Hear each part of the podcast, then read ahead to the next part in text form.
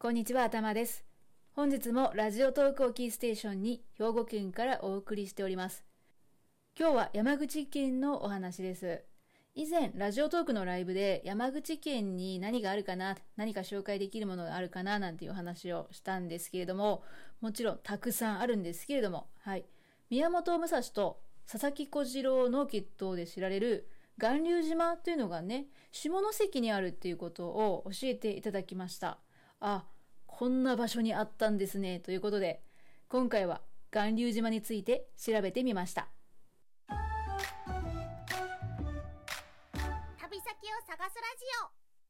オ巌流島は山口県下関市にある関門海峡に浮かぶ無人島です。正式な名前というのは船島、船に島で船島というそうですね。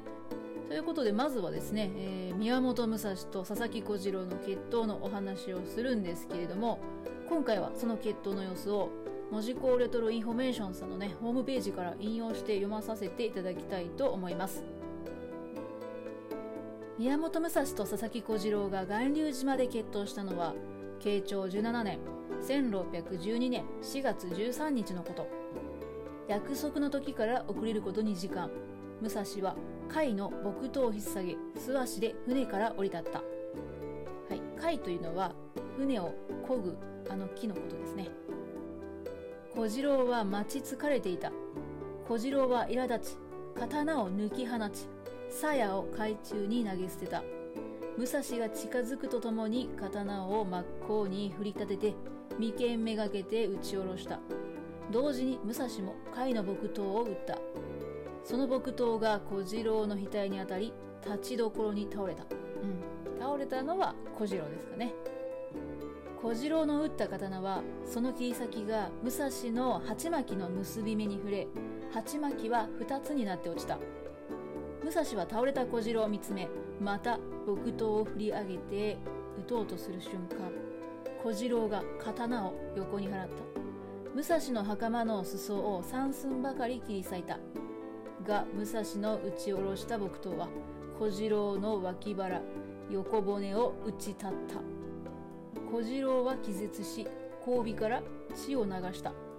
武蔵は手を小次郎の交尾にあてがい死活を伺い一礼して立ち去った。小次郎の唇にわずかな笑みが浮かんだ。そして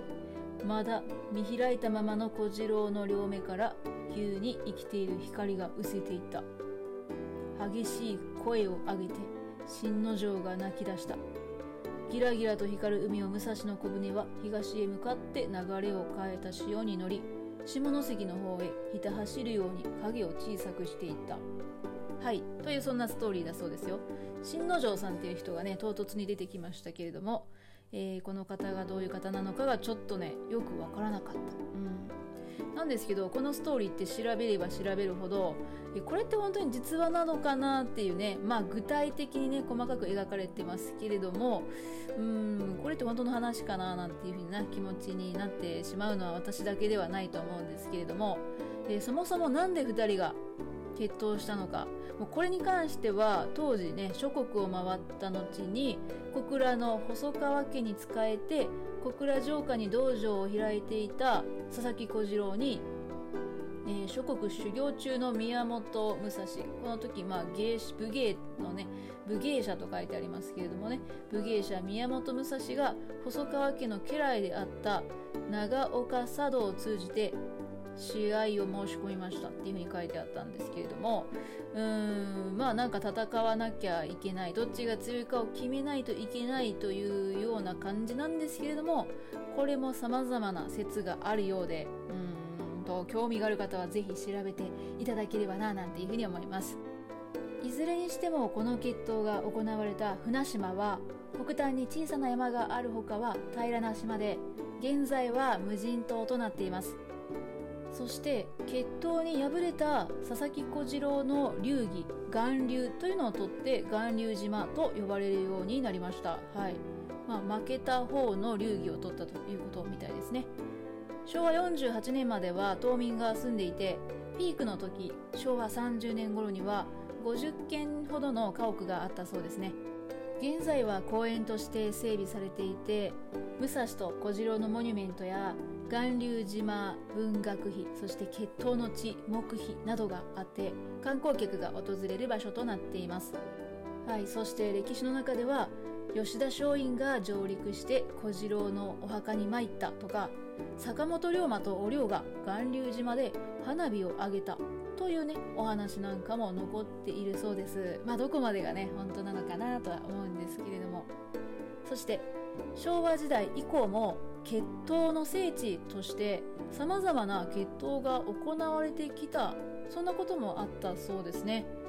1987年10月4日に行われた新日本プロレスの企画したアントニオ猪木とマサ斎藤によるプロレスの試合というのも巌流島で行われたそうですよ。武蔵と小次郎の戦いに倣って巌流島を決戦の場所と定めて無観客試合時間無制限ノールールで行われたそうです。当日は午後4時30分試合開始となったんですけれども猪木さんですねまるで武蔵のようになかなか姿を現さなくてですねようやく30分後に斉藤選手に向かって歩み寄っていたということだそうですよ。試合は一進一退の攻防が続いて夕暮れになってしまうとコーナーポストにかがり火が立てられたということでまあすごい演出ですよね。試合は2時間経過してもう両者ねフラフラになりながら決闘が続きまして、えー、2時間5分14秒猪木は斎藤の背後から羽交い締めを決め猪木の猪木の TKO 勝利となった。はい大事なところで噛んでしまいましたけれども。でまあ締め落とされた斎藤さんは担架で運ばれていったなんていうことでもしかしたらねどうでしょう？1987年だからうん記憶に残っているよという方もいらっしゃるでしょうか？他にもですね2012年の5月には宮本武蔵と佐々木小次郎の決闘400周年を記念したチャリティーイベントレジェンド・ザ・プロレスリング巌流島5.5マッチというのが開催されたそうです。えー、地元出身の初代タイガーマスク佐山悟さんらのネットを約3000人が感染したということだそうですね、まあ、そんなこともあったんですね。ということで誰もが知っている武蔵と小次郎の決闘が行われた場所巌流島なんですけれども現在も戦いの聖地としてたくさんの人が訪れる観光場所となっているようですね。いや私本当に全く知らなかったんですけれどももしかしたらまた何か格闘技のイベントなども行われるかもしれませんね。格闘技が好きな方は旅先の一つにね是非入れてみてはいかがでしょうか。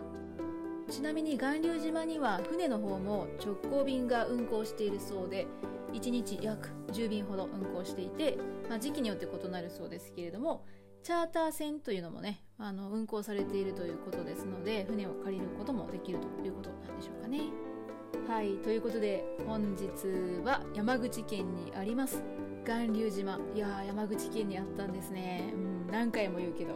はい山口県下関にありました。巌流島についてご紹介しました。